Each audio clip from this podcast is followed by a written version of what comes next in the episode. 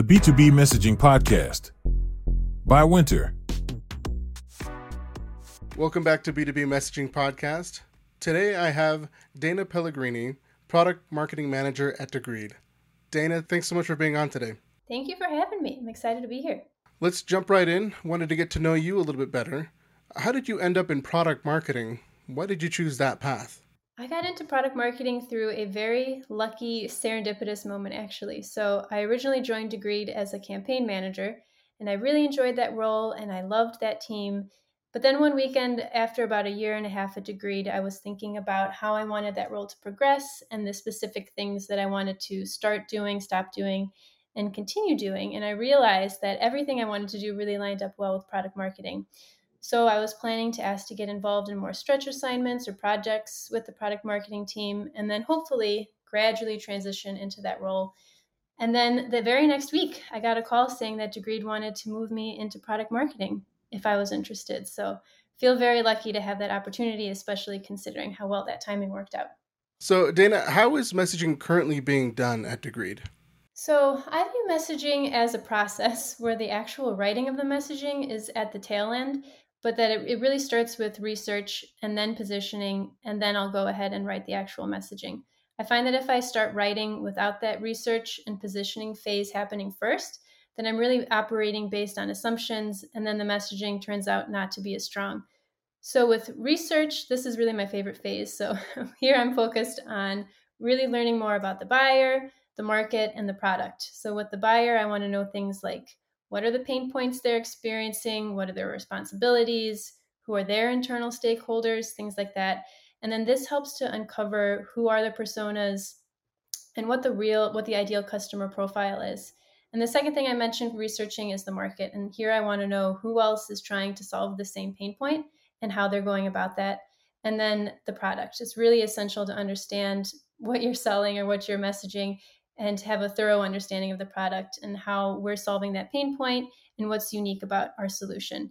And then in terms of how to do the research, interviews, if possible, are really great. Surveys, reading industry reports about our buyers, and that helps us understand if they have shifting priorities or where they plan to expand or cut budget, things like that. And then I move on to the positioning. And that's where I create a concise summary of the research that highlights differentiators. I define the challenges we're addressing and then the value of our specific solution. And then I go into writing the messaging, and everything, the research and the positioning is what really informs that. Who comes up with the key messages that you want to send out to the market? It really depends on what the messaging is for in terms of who's writing it. So if it's for a specific product, then the product marketing team will work on it. If it's for a campaign, the campaigns team, our brand team, the marketing leadership team, they'll all be involved in that. And then if it's really high level corporate messaging, then that's normally our marketing leadership team and the brand team working together. Who at your company takes the messaging and turns it into website copy? So who writes our website copy also depends on the page. So the brand team is pretty much always involved. At minimum, they edit the copy, and at maximum, they'll write the full copy. For example, something like a product page, the product marketing team will write that, and then the brand team comes in and they edit it and make sure that the voice is consistent across the website. How do you know that the messaging is working? What validation do you use for that? I validate our messaging through a mix of qualitative and quantitative feedback. So with the qualitative feedback, that comes primarily from clients and industry analysts. So with clients, it's ideal if you have an opportunity to actually directly ask them what they think. One example that comes to mind is last year we launched a report, and a couple of my colleagues were at an event with clients, and they shared this trailer preview that we did about the report and asked them directly what they thought about our promos for it. And multiple clients said there was a specific aspect of the promo that didn't resonate with them. So then we were able to quickly pivot that messaging to something that was more aligned with their priorities because we got that direct feedback. But even if you don't have the opportunity to ask directly, if you ever hear clients use your messaging back at you, or even if they say something like they're using their slides when they're talking to their internal stakeholders, you know that's a good indication that the messaging is working.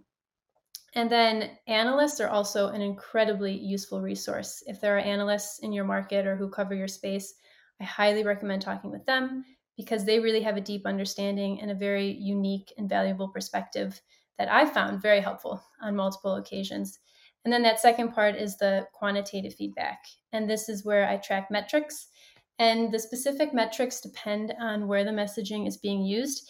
If it's for a product and that messaging is showing up in places like the website, in brochures, or in pitch decks, I'll look at things like the number of new opportunities created, value of opportunities, time it takes to win a deal, win rate. And then if it's an older product with new messaging, I like to compare the metrics to before that messaging was updated.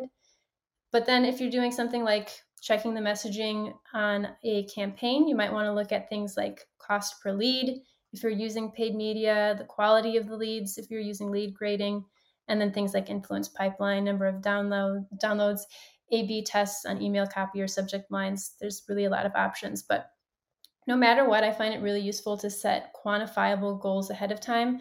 And even if, you haven't been measuring these metrics in the past, I recommend starting now. So the next time you're launching messaging, you have a benchmark. What are some of the ongoing activities that you use to improve and optimize your messaging?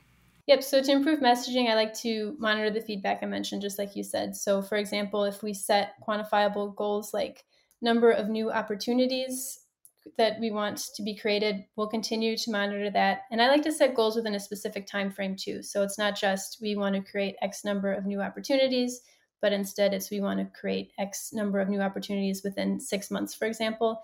Because the more specific the goal, it's really better. And if you're not reaching targets within the specific time frame that you set, then you know that you really have to pivot your messaging. And I'm also a really big fan of using dashboards for this, especially Salesforce. I'm one of those people who's actually very enthusiastic about Salesforce dashboards. And when I'm trying to measure the success of messaging by tying it to a metric like won or influenced opportunities, I usually create reports at the beginning of the project that track that specific goal. And then all I have to do is refresh the dashboard once a day and I can see how it's going. How often do you make updates or changes to the messaging or positioning? There are really two main circumstances when I'd recommend updating messaging or when I've been involved in messaging it. The first is if that feedback is telling us that we should. So the example I shared about that report we launched where clients told us the messaging wasn't resonating, that meant that I updated our messaging very quickly. Or if the metrics aren't tracking according to our goals, then I'll revisit it. But then the second is if there's something new. So an example of this would be if there's a new product that has an impact on the narrative of your full portfolio, then you'll want to go ahead and refresh your messaging for your full portfolio. So this next question is a little bit more personal. Is there a specific product or launch or company that you worked on the messaging that you had the most fun creating that messaging? Yeah, my favorite projects are the ones where I have time to do the research component of the process. And that's because I feel so much more confident writing messaging when research and positioning have been done first. And when I've tried to do messaging without research or positioning, it just hasn't been as positive of an experience because I don't have the full context and I'm working off of assumptions or even just I end up rephrasing what's being used in the past.